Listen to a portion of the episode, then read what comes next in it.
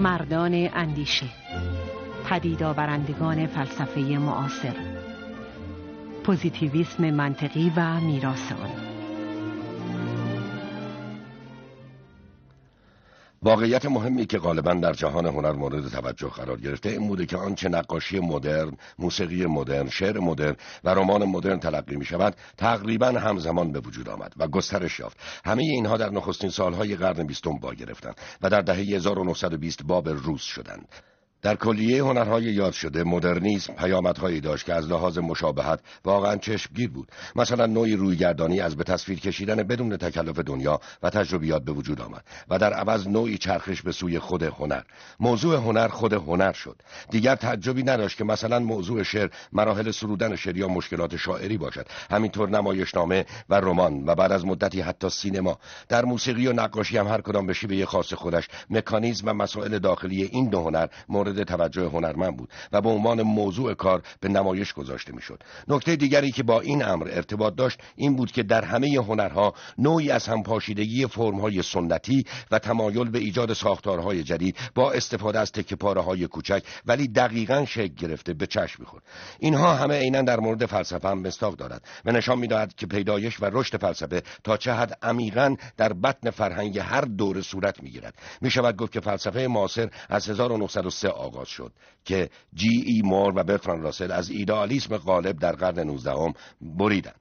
راسل با آثاری که به وجود آورد پیشتاز شد و راه ای باز کرد و شاگردش ویتکنشتاین هم به دنبال او رفت و سپس در دهه 1920 در اتریش اولین مکتب تمام ایار این فلسفه جدید پای گذاری شد و حلقه وین نام گرفت. اعضای حلقه وین اسم فلسفی را که به وجود آوردن پوزیتیویسم منطقی گذاشتند. تا مدتها بعد در اذهان مردمی که اهل فن نبودند این برچسب عموما روی فلسفه معاصر باقی ماند و هنوز هم به کسانی برمیخوریم که خیال می‌کنند هر فلسفه دانشگاهی معاصر کم و بیش مثل پوزیتیویسم منطقی است. شخصی که پوزیتیویسم منطقی را به انگلستان آورد ای جی آیر بود و از آن زمان تا کنون نام او آن فلسفه را تداعی می کند اگر وقتی هنوز 25 سال بیشتر نداشت کتابی به نام زبان حقیقت و منطق نوشت. این کتاب که در 1936 منتشر شد و هنوز هم معروف است و خوانندگان بسیاری دارد کتابی جنجال برانگیز است که کاملا پیداست از قلم یک جوان تراویده است و تا امروز بهترین راهنمای مختصر برای آشنایی با نظرات اصلی پوزیتیویسم منطقی به شمار می رود. حالت تهاجمی کتاب نمونه همین حالت در کل این جنبش است. پیروان پوزیتیویسم منطقی عمدن مثل اعضای احزاب سیاسی متشکل شدند و جلسات منظم و نشریات مخصوص به خود داشتند و کنگره های بین المللی تشکیل می‌دادند و تعالیم خود را مثل اینکه رسالتی داشته باشند با غیرت و حرارت ترویج و تبلیغ می‌کردند. تصور می‌کنم بهترین نقطه شروع این است که ببینیم بر ضد چه چیزی و چرا با چنان شور و حرارتی میجنگیدند. پروفسور ایر ممکن است بفرمایید که پوزیتیویست های منطقی اساسا با چه چیزی مبارزه می‌کردن؟ در وهله اول با مابعد و طبیعه یا آنچه اسمش رو مابعد و طبیعه گذاشته بودند. به معنای هر سخنی حاکی از اینکه در ورای دنیای عادی علم و شعور متعارف یعنی دنیایی که حواس ما اون رو به ما نشون میده دنیای دیگری ممکنه وجود داشته باشه. قبلا در اواخر قرن هجدهم کانت گفته بود که محال است بتوانیم از چیزی بیرون از قلم روی تجربه های دست یافتنی هیچ گونه شناختی حاصل کنیم. اما این ویانی ها حتی از این حد هم فراتر رفتند. می گفتند هر قضیه که یا قضیه صوری نباشد یا نشود آن را با تجربه محک و آزمود مهمل است. به این ترتیب مابعدالطبیعه را به معنای مورد نظر کانت یک سر رد کردند و به دور انداختند. این کار نتایج دیگری هم داشت. مثلا الهیات را محکوم می کرد گذشته از این گرچه هیچ یک از پوزیتیویست های منطقی به استثنای اوتو نویرات داعیه سیاسی نداشت موضعشان دارای جنبه سیاسی هم بود. در آن زمان در اتریش بین دو دسته یعنی سوسیالیست ها و یکی از احزاب دست راستی مرکب از روحانیون مسیحی به ریاست دالفوس کشمکش شدیدی جریان داشت. بنابراین مخالفت حلقه وین با مابعد و طبیعه به منزله عمل سیاسی هم بود. هرچند اعضای آن چندان سر و کاری با سیاست نداشتند. شما از یکی از اعضای حلقه وین اوتونویرات نام بردید. چون بخوایم از گروهی از افراد صحبت کنیم چطور از اول روشن کنیم که اعضای اصلی آن چه کسانی بودند؟ ارز کنم رهبر رسمی حلقه وین مردی بود به اسم موریس شلیک که در اصل آلمانی بود و در اوایل دهه 1920 و در چهل و چند سالگی به وین آمده بود و تقریبا به محض ورود شروع به سازماندهی حلقه کرد. او هم مثل بسیاری از اعضا اول فیزیک خوانده بود و عمدتا به فلسفه فیزیک علاقه داشت. در واقع یکی از بارسترین خصوصیات اعضای حلقه احترام فوقالعاده به علوم طبیعی بود.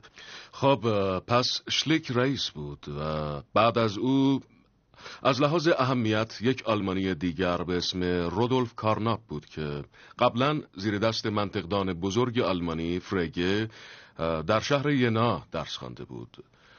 کارناپ چند سال پس از اشلیک در اواخر دهه 1920 به وین آمد و گرچه در اوایل دهه 1930 به پراگ رفت ولی تأثیر زیادی بر جنبش گذاشت. اکثر مقالات مجله ارکنت نیس را که نشریه حلقه وین بود او می نوشت. و نفر سوم نویرات که قبلا از او نام بردم تصور می کنم اتریشی بود او بیشتر از همه فعالیت سیاسی داشت و حتی بعد از جنگ جهانی اول در حکومت انقلابی حزب اسپارتاکوس در مونیخ سمتی پیدا کرد. نویرات در واقع مارکسیست بود و می‌خواست پوزیتیویسم و مارکسیسم را با هم تلفیق کند. او پوزیتیویسم منطقی را عمدتا نهضتی سیاسی می‌دانست و می‌خواست تشکیلات سیاسی به آن از آنچه گفتید پیداست که آنچه دربارش صحبت می‌کنیم واقعا یک جنبش انقلابی بوده و قصد داشته تصورات مستقر در دین و سیاست و بیش از همه سنت فلسفی آلمان را از میان بردارد. برای بریدن و دور انداختن آنچه به نظرش بافتای مرده یا بیمار می‌رسیده از دو چاقوی جراحی یکی منطق و دیگری علوم محصل استفاده می‌کرده است که البته همینم بچه تصمیه آن به پوزیتیویسم یا تحصل منطقی است. درست است. ولی قضیه آنقدرها هم نوظهور نبود. یکی از سنت های مستمر در وین بود. در اواخر قرن نوزدهم یکی از دانشمندان یا فلاسفی علم به اسم ارنست ماخ همان کسی که لنین کتاب مارکسیسم و مکتب نقدی تجربی را در رد نظرات او نوشت در وین کارش بالا گرفت. او از حدود دهه 1860 در پراگ بود و بعد به وین آمد و همان نظر شخصی مانند اشلیک را نسبت به علم داشت و می گفت علم در نهایت باید با حسیات انسان سر و کار داشته باشد. ماخ معتقد بود که چون شناخت ما از واقعیات علمی از راه حواس به ما می‌رسد پس پس علم باید نهایتا حسیات را وصف کند. اعضای حلقه وین این عقیده را از او گرفتند ولی البته یکی از سنت های تجربی دیرین را ادامه می‌دادند. با وجودی که شخصا نه اطلاعات چندانی از تاریخ فلسفه داشتند و نه اهمیتی به آن می‌دادند آنچه می‌گفتند به گفته های فیلسوف اسکاتلندی دیوید هیوم در قرن هجدهم شباهت زیادی داشت. برابر این از این جهت نه آنچنان نوآور بودند و نه چندان انقلابی. آنچه جنبه انقلابی داشت شور و حرارتشان بود و و اینکه تصور می‌کردند فلسفه را به مسیر جدیدی سوق دادند. با خودشان فکر می‌کردند بالاخره کشف کردیم که فلسفه چه خواهد شد. فلسفه در آینده به خدمت علم در خواهد آمد. موضوعی نبود که از علم در فلسفه خودشان استفاده می‌کردند. آنان عقیده داشتند که حوزه معرفت کاملا در تصرف علم است. معتقد بودند که علم جهان را توصیف می کند یعنی تنها جهان موجود. همین جهان جهان پیرامون ما. و قلمرو دیگری هم وجود ندارد که فلسفه بخواهد به آن بپردازد. پس فلسفه میبایست چه کار کند؟ تنها کاری که می‌توانست بکند تحلیل و نقد و سنجش نظریه ها و مفاهیم علمی بود. پس علم از این در وارد شد. منطق هم چون ابزار لازم را فراهم می‌کرد وارد میدان شد. از زمان ارسطو منطق کم و بیش راکت مانده بود. بعد در اوایل قرن 19 هم یک قدم به جلو برداشت. البته کسانی مثل جورج بول و دمورگان در این راه پیش قدم بودند. ولی جهش واقعی در اواخر قرن 19 هم در نتیجه کارهای فرگه در آلمان و راسل و وایت هد در انگلستان رخ داد. این افراد ارسطو را رد نکردند. فقط نشان دادند که کار ارسطو گوشه کوچکی از منطق است. آنان منطقه گسترده تر و دامنه دارتر ایجاد کردند که ابزار نیرومندی برای تحلیل در اختیارشان میگذاشت و امکان می‌داد تا چیزها را دقیق تر بیان کنند و چون به ساختارها بیشتر توجه داشتند و معتقد بودند که علم عمدتا با ساختارها و نسبتهای بین امور سر و کار دارد ایجاد منطق نسبتها توسط اشرودر و پیرس در قرن 19 و راسل و وایت هد در قرن 20 ابزاری برای تحلیل فلسفی به دستشان داد. فرمودید که ماخ پیشگام جنبش پوزیتیویسم منطقی بود و من هم این نکته را میپذیرم. اما آیا تصور نمی کنید که علاوه بر وجود یک منطق نو در اول قرن یک علم نوین هم وجود داشت که مظهر خیره کننده آن اینشتین بود؟ نظام فکری میراث بله. نیوتن که تقریبا 300 سال در بیشتر نقاط جهان غرب پذیرفته شده بود و کسی حتی تصورش را هم نمی‌کرد که بشود آن را اصلاح کرد کم کم تحت تاثیر فیزیک جدید فرو ریخت. آیا تصدیق نمیفرمایید که این امر بر آنچه پوزیتیویست های منطقی می‌کردند تاثیر زیادی داشت. البته تاثیر بسیار زیادی داشت. انشتین از ماخ متاثر بوده. من خودم از دهان او شنیدم که می‌گفت خیلی به ماخ مدیونم. خودش می‌گفت که خیلی به ماخ مدیونم. پوزیتیویست های منطقی نه تنها کار انشتین در نظریه نسبیت بلکه نظریه جدید کوانتوم را هم دلیل صحت روش خودشان می‌دانستند. چون انشتین گفته بود که تا نسنجید که چطور باید در قضایای مربوط به مفهومی مثل همزمانی تحقیق کنید نخواهید توانست معنایی برای آن قائل شوید. یا به عبارت دیگر معنای صحبت از همزمان بودن چیزها وابسته به چگونگی تعیین همزمانی در عمل و بر مبنای مشاهده است. پوزیتیویست های منطقی معتقد بودند که این دلیل بزرگی از درون علم بر صحت روش فلسفی آنهاست. در مورد نظریه کوانتوم هم همینطور. در نظریه کوانتوم بیمعناست که بگویید ذره همزمان هم دارای سرعت دقیق و هم موقعیت دقیق است. و چون چون این چیزی را نمی شود آزمایش کرد اگر سرعت را اندازه بگیرید در موقعیت ذره انحراف پیش می آید و اگر موقعیت را اندازه بگیرید سرعت ذره دچار اعوجاج می شود پوزیتیویست های منطقی از این امر نتیجه گرفتند که آنچه معنای مفاهیم علمی را تعیین می کند چگونگی تحقیق در مورد آنهاست. یعنی همان چیزی که ادعای خودشان بود. همه اینها انگیزه مهمی برایشان شد. می‌گفتند علم با ما ماست ما این که علم را درست تعبیر می‌کنیم همونطور که گفتم کارناپ و اشلیک در اصل فیزیکدان بودند و نویرات جامعه شناس بود حالا کم کم می‌رسیم به این نکته که ماهیت انقلابی کار پوزیتیویست های منطقی چه بوده بله. کاری که می‌کردن این بود که هم منطق جدید و هم علم جدید بله. را در مورد تصورات سنتی و شیوه های تفکر سنتی به کار میبستن و آن تصورات و شیوه ها را یا تجزیه می‌کردن و یا از نو صورتبندی و بیان بله. می‌کردن می‌خواستن بگویند که مسائل فلسفی دیرین یا یا مهمل و بیمعنا هستند یا به وسیله فنون صرفا منطقی قابل حلند مهمترین نظرات محصل یا مثبتی که در جریان این کار به وجود آوردن چه بود؟ خب باید گفت سه چیز. اول اینکه همه چیز به آنچه به آن اصل تحقیق پذیری گفته می شود وابسته است. اشلیک این اصل را به اختصار اینطور بیان کرده است. معنای هر گزاره عبارت از روش تحقیق در آن است. این بیان کمی ابهام دارد و ما از آن زمان تا کنون سعی کرده ایم دقیق ترش کنیم و هرگز هم کاملا موفق نشده ایم. ولی به هر حال دو نتیجه بر آن مترتب بوده است. یکی اینکه هر چیزی که قابل تحقیق تجربی نباشد یعنی نشود به وسیله مشاهده حسی در آن تحقیق کرد بی‌معناست. به این موضوع قبلا هم اشاره کردم. دیگر اینکه بنابر تعبیر خود اشلیک در همان اوایل از این اصل لازم می آید که معنای هر گزاره را می شود با گفتن اینکه چه چیزی آن را به تحقیق می رساند توصیف کرد. پس همه قضایا برمیگردند به قضایایی که خبر از مشاهده مستقیم بدهند. بنابراین اولین نظر یا آموزه اصل تحقیق پذیری بود که هم جنبه منفی داشت و هم جنبه مثبت. از جنبه منفی ما بعد و طبیعه را رد می کرد از جنبه مثبت راهی برای تحلیل قضایی معنیدار نشان می‌داد.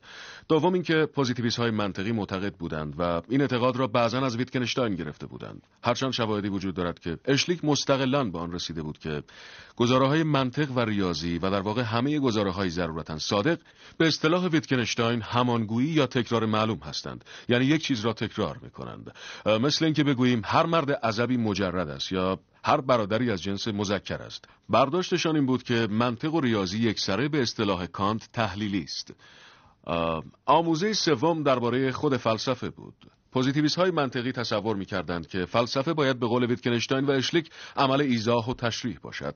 جمله ای از ویتکنشتاین وجود داشت که اشلیک هم نقل می کرد. دایر بر اینکه فلسفه نظریه و آموزه نیست، بلکه فعالیت و عمل است. حاصل و نتیجه فلسفه مجموعه‌ای از گزاره های صادق یا کاذب نیست، چون به این گونه گزاره ها علوم باید رسیدگی کنند، بلکه صرفا عمل روشن کردن و تحلیل و در بعضی موارد هم برملا کردن مهملات است. ویتکنشتاین در اواخر رساله منطقی فلسفی گفته که روش صحیح در فلسفه این است که صبر کنیم تا کسی کسی چیزی در زمینه ما بعد و طبیعه بگوید بعد به او نشان بدهیم که مهمل می‌گوید که باید تصدیق کرد این کار کمی منفی و در واقع دماغ فیلسوف را میسوزد. در مورد آموزه یا نظریه اول تصور می‌کنم معنای این عقیده نسبتا روشن باشد که هر گفته ای درباره دنیا اگر صادق باشد باید تفاوت قابل مشاهده ای در مورد چیزی ایجاد کند. وگرنه معلوم نیست چطور می‌تواند کاربردی داشته باشد. اما وقتی میفرمایید معنای هر قضیه عبارت از روش تحقیق در آن است گمان نمی کنم مطلب برای کسانی که این برنامه را می‌بینند روشن باشد. ممکن است کمی بیشتر در این باره توضیح بدید. بله. البته اشلیک و پیش از او ماخ در, در ابتدا فکر می‌کردند که همه غذایا را می شود به غذایای مربوط به داده های حسی برگرداند. یعنی داده هایی که مستقیما از مشاهده حاصل شدند. ویتگنشتاین هم احتمالا همینطور فکر می کرد هرچند روشن نیست که مقصود از غذایای ساده و ابتدایی اتمی یا ذره که او می گفت چه بود. این این کار عملا به نتیجه نرسید چون به مشکلات زیادی برخورد. مثلا در مورد غذایای کلی مانند اینکه هر کلاقی سیاه است یا هر گازی وقتی حرارت ببیند منبسط می شود تعداد افراد نامتناهی است. و چون نامتناهی است محال است بتوانید قضیه را به معنایی که گفتم به داده های حسی برگردانید. پس اشلیک به ناچار تدبیری اندیشید و گفت این گونه قضایی اساسا گزاره نیستند بلکه قاعده اند. صرفا قواعدی برای رفتن از یک قضیه جزئی به قضیه جزئی دیگر قواعد استنتاجند ولی مشکل به همین جا ختم نمی‌شد. کاملا روشن است که در مورد گزاره های انتظایی علمی درباره اتم و الکترون و هسته اتم و مانند آن اگر بخواهید این گزاره ها را با استفاده از الفاظ دال بر رنگ و گردی و گرمی و غیره بازنویسی کنید این کار شدنی نیست. پس به دلایل مختلف این اصل سوس شد.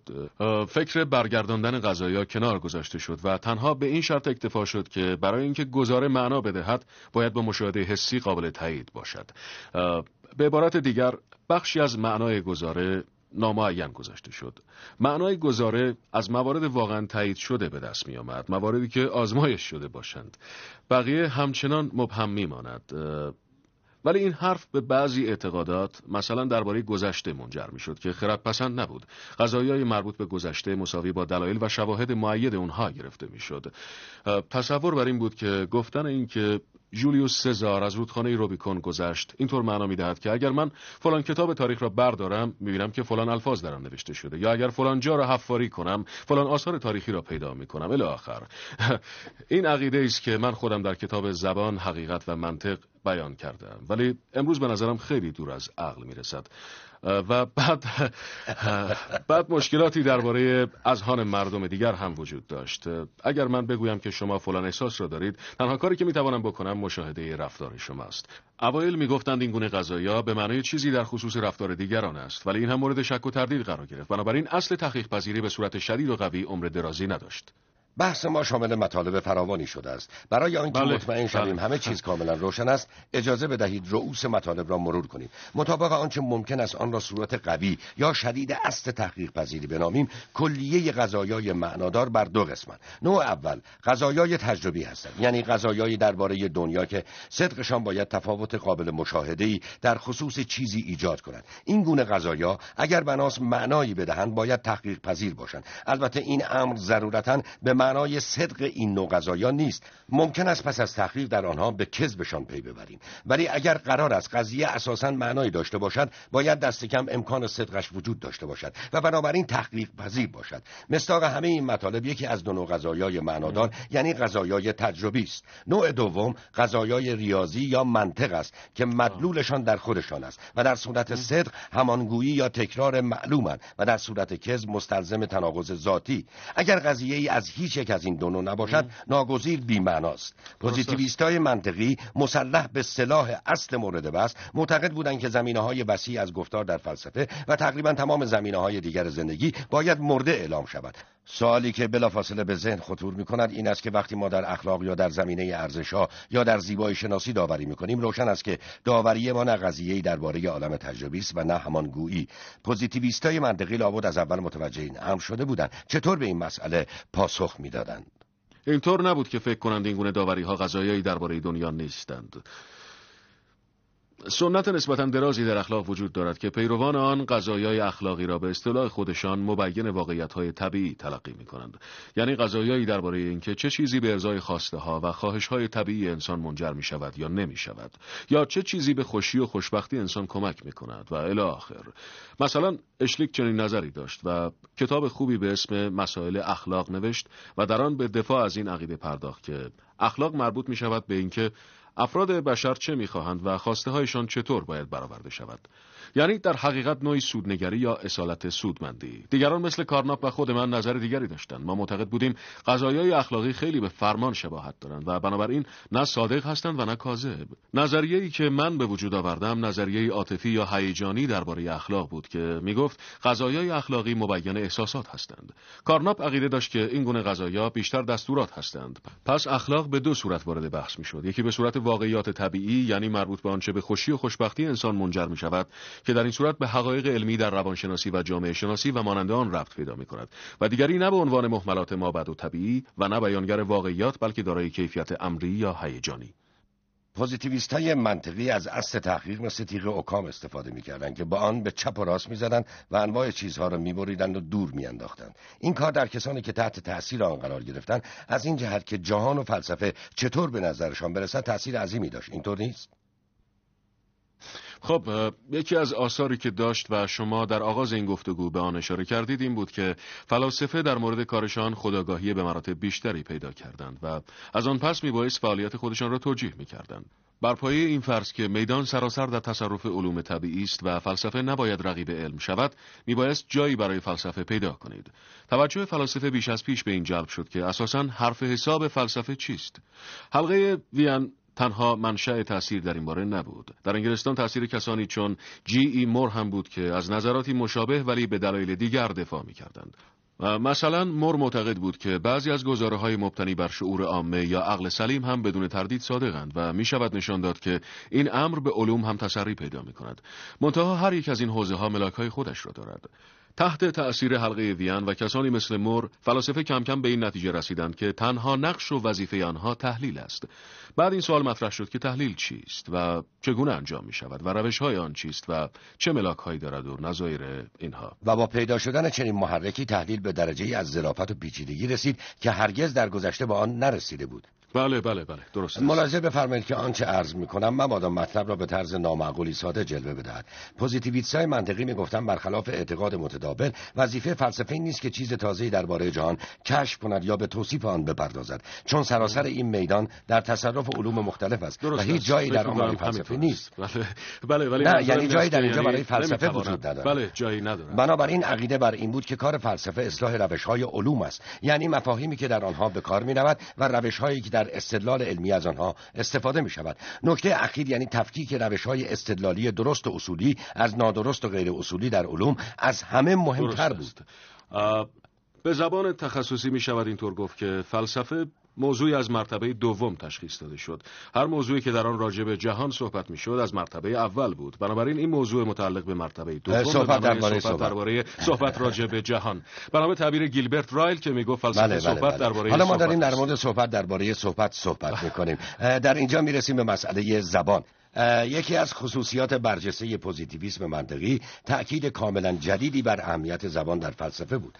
برتان راسه در کتابش به نام رشد فلسفی من می نویسد که تا پیش از چهل و چند سالگی زبان برایم نامرئی بود. یعنی وسیله ای که ممکن بود بی آنکه مورد توجه باشد از آن استفاده کرد و فراموش نکنیم که تا آن سن او همه کارهای فلسفیش را همه کارهای بله مهم همه کارهای مهم فلسفیش را که امروز موجب شهرتش شده انجام داده بود. او می‌گوید تا آن زمان فکر می‌کردم که زبان یک چیز روشن و واضح است. یعنی چیزی که مانند واسطه به کار گرفته می‌شد ولی توجه خاصی به آن نمی‌شد.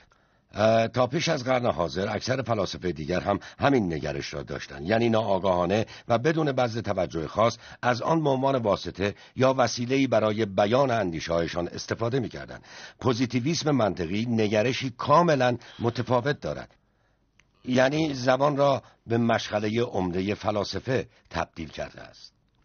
تصور می‌کنم این حرف درست است. البته می‌شود گفت که علاقه به زبان از خیلی زودتر حتی از زمان سقراط شروع شد که راه میافتاد و از همشهریانش می‌پرسید عدالت چیست؟ معرفت چیست؟ ادراک چیست؟ شجاعت چیست؟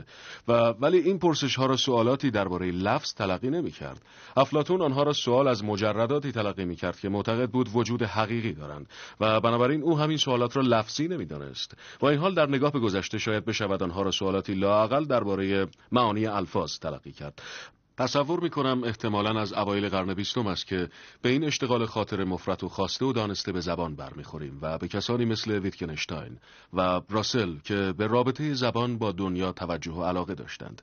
این مسئله به خصوص برای ویتکنشتاین اهمیت داشت و رساله منطقی فلسفی می بایست به آن پاسخ بدهد. ولی البته می‌دانیم که او در پایان رساله نوشت که آن رابطه را فقط ممکن است نشان داد ولی نمی شود توصیفش کرد. فکر می کنم توجه خاص به عملکرد زبان از اواخر جنگ جهانی دوم شروع شد. و این امر فلسفه را به وضعی کشان که همین که شخصی هر گونه حکم یا اصاری بکند دیگران فورا دست به کار می‌شوند. آن را به عنوان گزاره لفظی تکه تکه می‌کنند و در صدد توضیح مفاهیمی که در آن به کار رفته و تحلیل نسبتهای بین اجزای گزاره و نمایاندن صورت منطقی آن و چیزهای دیگر برمیآیند. بنابراین هنوز دیدی نگذشته چنین به نظر می‌رسد که فلسفه اصولا درباره جملات و الفاظ است. خیلی از مردم غیر فیلسوف حتی از مدتی پیش به این نظر رسیدند که فلاسفه فقط به زبان توجه دارند و بعضی اوقات با تحقیر می‌گویند که کار فیلسوف بازی با الفاظ است. ممکن است توضیح بدهید که چرا این پیشتاوری در مورد فلسفه نادرست است؟ خب بخش بزرگی از فلسفه بدون شک درباره زبان است. چون در آن بین انواع مختلف گفته ها فرق گذاشته می شود و بعضی از انواع عبارات تحلیل می شود من از این بابت هیچ تأسفی ندارم و گمان نمی کنم لازم باشد پوزش بخواهم. ولی از اینکه بگذریم تصور می‌کنم پاسخ مسئله این باشد که بین درباره زبان و درباره جهان تفاوت چندان روشنی نیست. چون جهان همین جهانی است که توصیف می شود همین جهانی که در نظام مفاهیم ما ظاهر می شود وقتی شما در نظام مفاهیم ما کاوش می کنید در عین حال درباره جهان هم کاوش می کنید مثالی می‌زنم. فرض کنید کسی به مسئله علیت علاقه داشته باشد. مسلما همه ما فکر می‌کنیم که علیت در جهان وجود دارد.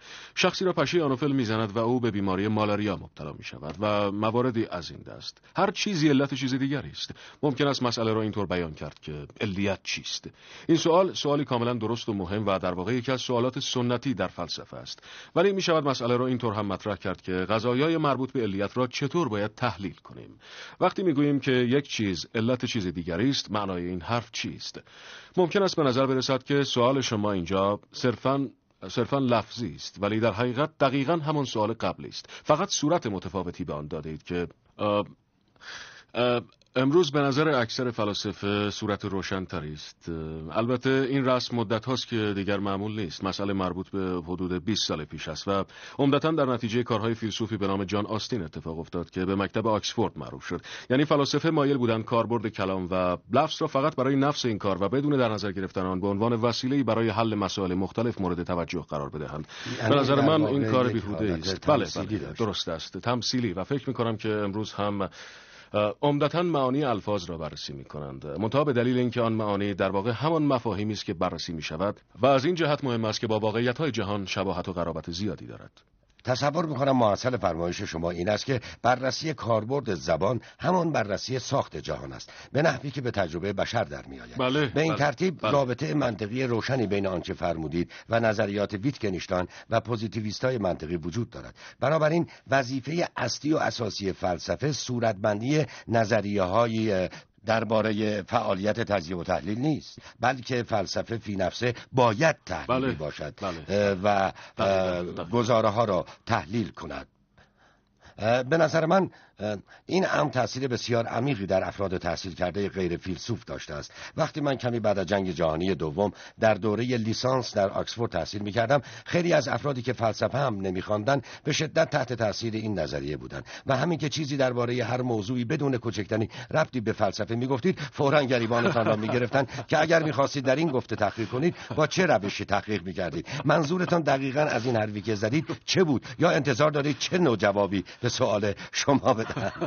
بدن بله بله تصور می‌کنم اینطور بود و فکر می‌کنم تا حدودی تقصیر من بود. حالا که صحبت به شخص شما کشیده شد جالب خواهد بود که به رابطه شخصی شما با جنبش پوزیتیویسم منطقی برسیم. قبلا فرمودید که اشخاص برجسته در وین چه کسانی بودند و از بعضی از نظرات محوری و مهمشان هم صحبت کردید. همه می‌دانند که شما این نظریات را به انگلستان بله. آوردید. نظریاتی که تاثیرات عظیمی در این کشور بر جای گذاشت. بله. چطور شد دست به این کار زدید؟ خب من در سال 1929 به آکسفورد رفتم و در سال 1932 فارغ‌التحصیل شدم. در کالج کرایست چرچ شاگرد گیلبرت رایل بودم و بعد از گرفتن لیسانس به سمت مربی فلسفه در همان کالج منصوب شدم. ولی چند ماه مرخصی بدون حقوق گرفتم. فکر کردم برای درس خواندن نزد ویتکنشتاین به کمبریج بروم. اما گیلبرت رایل گفت نه این کار رو نکن. به جای این کار برو به وین. دو سال قبل از آن او اتفاقا در کنگره فکر می‌کنم در آکسفورد با اشلیک آشنا شده بود. فقط نیم ساعت با او حرف زده بود ولی فکر می‌کرد آدم جالبی است و اینطور به نظرش رسیده بود که اتفاقات مهمی در وین در جریان است. تصور می‌کنم چند تا از مقاله های اعضای حلقه وین را هم خوانده بود. بنابراین به من گفت ما می‌دانیم ویتکنشتاین در کمبریج چه می‌کند ولی نمی‌دانیم در وین چه خبر است. او را آنجا ببین و به ما بگو.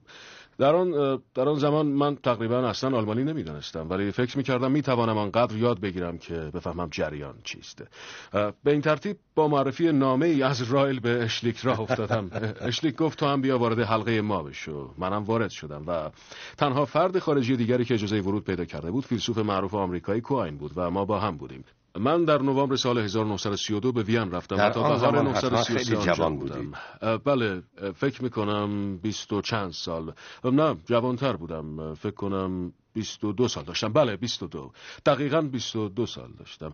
می نشستم و چون آنقدر آلمانی بلد نبودم که در بحث ها شرکت کنم به مباحثات بین اشلیک و نویرات با دقت گوش می کردم وقتی به انگلستان برگشتم از آن مطالب اشباه شده بودم. مقاله تحت عنوان برهان امتناع ما بعد و طبیعه نوشتم که در مجله مایند چاپ شد. یک روز آیزایا برلین به من گفت حالا که فکر و ذکری غیر از این نداری چرا کتابی دربارش نمی نویسی گفتم درست است. چرا ننویسم؟ و نشستم در ظرف 18 ماه کتاب زبان حقیقت و منطق را نوشتم. در آن زمان 24 سال داشتم. وقتی کتاب منتشر شد از انفجاری که این کتاب به دنبال داشت غافلگیر و متعجب اول چندان با اقبال روبرو نشد. فلاسفه مسنتر در آکسفورد سخت به خشم آمدند تا جایی که قبل از جنگ جهانی دوم در آکسفورد شغل تدریس به من داده نمی‌شد و به ناچار عضو پژوهشگر هیئت علمی باقی ماندم. کتاب چندان فروشی هم نداشت. بر از جنگ بود که وقتی تجدید چاپ شد این موفقیت عظیم رو به دست آورد. ولی تصور می‌کنم پیش از جنگ هم جوانها تحت تاثیرش قرار گرفتند. سخت به هیجان آمده بودند و آن را نوعی رهایی تلقی می‌کردند. توجه داشته باشید که قبل از جنگ فلسفه آکسفورد بسیار بی حاصل و نازا بود. چند پیرمرد بودند که فقط به تاریخ فلسفه علاقه داشتند و می‌خواستند آنچه را که افلاطون گفته بود تکرار کنند و به هر کس که می‌خواست حرف تازه‌ای بزند تو سری بزنند. کتاب من مثل بمب عظیمی بود که زیر این اشخاص کار گذاشته باشند. اما به نظر جوانها نوعی رهایی بود و از این جهت تأثیر تاریخی بزرگی داشت. ممکن است مطلبی هم در تاثیر آن در خارج از حوزه فلسفه بفرمایید. به نظر من کتاب شما نه تنها در علم و منطق و فلسفه بلکه در زمینه هایی مثل نقد ادبی و تاریخ و جز اینها هم تاثیرات بازه‌ای داشته است. بله در علم احتمالا تاثیرش مثلا به پای آثار کارل پوپر نمی رسید منطق اکتشاف علمی او یک سال جلوتر به آلمانی چاپ شده بود و فکر می کنم بیشتر مورد پسند خود دانشمندان بود. با این حال دانشمندان احساس می‌کردند که زبان حقیقت و منطق هم کتاب خوبی است چون در آن گفته می‌شد که اهمیت آنها از همه کس بیشتر است و از این حرف خوششان میآمد. دیگر لازم نبود نگران باشند که فیلسوفی بالای سرشان بیستد و بگوید نه این حرف را نزن. البته در گذشته هرگز از این بابت نگران نبودند ولی به هر حال دوست داشتند که کسی بگوید کار واقعا اساسی کاری اگر نه فقط کتاب شما بلکه کل جنبش پوزیتیویسم منطقی را در نظر بگیریم که آن کتابم جزئی از آن بود تصور می‌فرمایید تاثیر آن در سایر فکر می‌کنم تاکید زیاد بر وضوح و مخالفت شدید با آنچه ممکن است به آن آشفت فکری گفت. دستور به اینکه به واقعیت امور نگاه کنید و واقعیت را آنطور که هستند ببینید و حق بازی و یاوهگویی را دور بیاندازید. این امر برای جوانها در هر زمینه‌ای که کار می‌کردند خیلی هیجان انگیز بود و فکر می کنم با واکنش عمومی در برابر ریا و تزویر دوره ملکه ویکتوریا سازگاری داشته مثل آن کودک در قصه معروف هانس کریستیان اندرسن که همانطور که خودتان در مقدمه بحث گفتید در آن زمان داستانش همه جا دهان به دهان میگشت و می‌گفت امپراتور لباس تنش نیست همینطور لخت و برهنه میگردد این مفهوم یعنی اینکه طرف لخت و برهنه است خیلی هیجان انگیز بود. بیشتر از هر چیز دیگری هیجان انگیز بود. این خودش به تنهایی برای توضیح اینکه چرا پوزیتیویسم منطقی چنان اناد و خصومت پرشوری برانگیز کافی است. حکومت های خودکامه مثل حکومت کمونیستا و نازی ها آن را به کلی ممنوع بله، کردند. بله. حتی لیبرال ها هم ناراحت و مشوش شدند نه؟ تا حدودی بله فکر می‌کردن زیادی بود شکنی می‌کند. ولی ولی کتاب لابد نقایصی هم داشته. امروز که به گذشته نگاه می‌کنید چه اشکال عمده ای در آن می‌بینید؟ فکر می‌کنم مهمترین اشکالش این بود که یک سره آری از حقیقت بود. تصور می‌کنم لازم است در این باره کمی بیشتر توضیح بدهید. شاید هم زیادی سختگیری می‌کنم. هنوز هم میل دارم بگویم که در روح کتاب حقیقتی وجود داشت. نگرش و برخوردش درست بود. ولی اگر به جزئیاتش نگاه کنید اولا اصل تحقیق هیچ وقت درست صورتبندی نشد. چند بار سعی کردم اما هر دفعه یا بیش از حد چیزهایی در آن گنجاندم یا کمتر از حد کافی. تا امروز این اصل صورتبندی دقیق و منطقی پیدا نکرده است. ثانیاً مسئله برگرداندن یا تحویل غذایی که عملی نیست. حتی غذایای عادی و ساده درباره قوطی سیگار و عینک و زیر سیگاری را هم نمی‌توانید به غذایایی درباره داده های حسی برگردانید. چه رسد به غذایای انتزاعی تر در علوم. پس همانطور که گفتم برگرداندن غذایا که راسل در اوایل کار و اشلیک به آن معتقد بودند عملی نیست. سالسن من امروز بسیار شک دارم که غذایای منطقی و ریاضی به معنای جالب توجهی غذایای تحلیلی باشند. فلاسفه ای مانند کوهاین با کارهایی که اخیرا کردند اساساً کل فرق بین غذایای تحلیلی و ترکیبی را مورد تردید قرار دادند. من هنوز هنوز میل دارم این فرق را بالاخره به صورتی نگه دارم. اما باید تصدیق کنم که تمایز مورد بحث به آن روشنی نیست که روزگاری گمان می کردم البته واضح هست که غذایای ریاضی به معنای خاص با اه، غذایای مربوط به عالم تجربه تفاوت دارند. ولی اصلا مطمئن نیستم که آنطور که آن وقتها می‌گفتم درست باشد که بگوییم صدقشان مبنی بر قرارداد است و به هر حال مسئله به دفاع فراوانی نیاز دارد. به علاوه سرتاسر این ادعا نادرست است که قضایای مربوط به گذشته را می شود برگردان به دلایل و شواهد کنونی و آینده معید آنها. از این گذشته آموزه ما راجع به اذهان دیگران درست نبود ولی تصور می کنم نظریه‌ای که در اخلاق داشتم در جهت صحیح سیر می کرد هرچند آن هم زیادی مختصر بود. پس اگر وارد جزئیات بشوید چندان چیزی باقی نمیماند. آنچه باقی میماند صحت عمومی برخورد و نگرش است. یعنی ببینید آیا با بیان من به این صورت موافقید یا نه؟ وقتی امروز به عقب نگاه می‌کنیم می‌بینیم که آنچه خوبی های پوزیتیویسم منطقی به نظر می‌رسیده تقریبا به کلی منفی بوده است. پوزیتیویسم منطقی خیلی بله، از. چیزهایی را که تا آن روز فلسفه پردازی خردپسند به نظر می‌رسید از سر راه برداشت. یعنی چیزهایی که امروز از پشت عدسی منطق نو و علم نو نگاه می‌کنیم می‌بینیم غیر قابل قبول بوده است. میدان باز و صاف شد. منتها حالا می‌بینیم که پیروان جنبش جز صاف کردن میدان در واقع موفق به کار دیگری نشدند چون چیزی که خواستند در آن عرصه بسازند امروز دیگر سرپا درست است. بله. شاید کمی بیشتر از این بود. پوزیتیویسم منطقی بسیار رهاننده بود. اجازه بدهید برگردیم به حرفی که ویلیام جیمز یکی از پیروان پرگماتیسم زده است نه یکی از پوزیتیویست های منطقی. ویلیام جیمز جمله ای داشت که در آن درباره ارزش پولی قضایا سوال می‌کرد. این حرف خیلی مهمی است. پوزیتیویست های منطقی اولیه در اشتباه بودند که فکر می‌کردند هنوز می‌شود پشتوانه پول را با طلا حفظ کرد. یعنی اگر اسکناس ها را به بانک ببرید به شما طلا خواهند داد. شکی نیست که موفق به این کار نخواهید شد چون به اندازه کافی طلا وجود ندارد و مقدار اسکناس زیاد است. اما به هر حال پول باید پشتوانه داشته باشد. ممکن است شخصی به چیزی حکم کند که شما نتوانید آن را به قضیه‌ای در بیان مشاهدات برگردانید. بسیار خوب ولی با وجود این اهمیت دارد که بپرسید چطور می‌توانید گفته او را به آزمون بگذارید و بپرسید که چه مشاهداتی به موضوع ربط پیدا می‌کند به عقیده من این امر هنوز هم ساده جنابالی. به عنوان جنابالی به عنوان یکی از پیروان سابق پوزیتیویسم منطقی با اینکه میفرمایید جزئیات نظریات آن مکتب صحت نداشت آیا هنوز هم همان روش بله، عمومی را بله. اتخاذ می‌کنید و آیا هنوز هم کم و بیش به بله، همان مسائل دقیقاً. منتها با آزادنگری بیشتر و دید. بازتر و بله، وسیعتر. می‌پردازید تصور می‌کنم همینطور است. امروز که سال خورده ترم کارها را کنتر انجام می‌دهم و مسلما نه به درخشانی گذشته. البته اگر بشود گفت که اصولا در گذشته درخششی وجود داشته ولی شاید با شالوده های استوارتر. خیلی متشکرم پروفسور راین.